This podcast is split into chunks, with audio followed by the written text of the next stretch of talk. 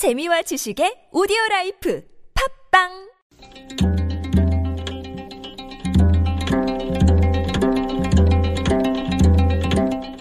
한문학자 장유승의 길에서 만난 고전 중국 상고시대의 순임금이 신하 우에게 말했습니다.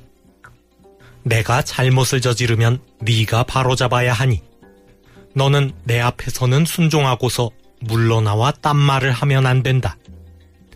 서경 익직편에 나오는 말입니다. 군주가 잘못을 저지르면 신하는 그 잘못을 바로잡아야 하니 면전에서는 아첨하며 옳다고 하다가 뒤돌아 서자마자 헐뜯으며 그르다고 해서는 안 된다는 말입니다. 여기서 나온 고사성어가 면종 후원입니다.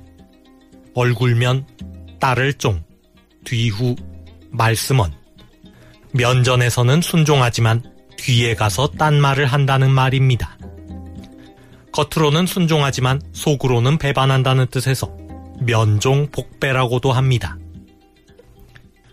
앞의 말과 뒤의 말이 한결같고 앞의 행동과 뒤의 행동이 한결같으며 말과 행동이 한결같을 때 우리는 비로소 그 사람을 믿을 수 있습니다. 앞의 말과 뒤의 말이 다르고 앞의 행동과 뒤의 행동이 다르며 말과 행동이 다른 사람은 믿을 수 없는 사람입니다.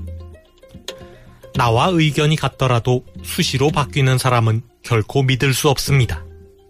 차라리 나와 의견이 다르더라도 시종일관 바뀌지 않는 사람이 오히려 믿음직합니다. 믿음이란 한결같음에서 나오는 것이기 때문입니다. 대통령이 국회의 탄핵소추에 대한 답변서를 제출했습니다.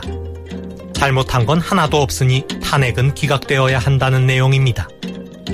대국민 담화에서 고개를 숙이던 모습과는 딴판입니다.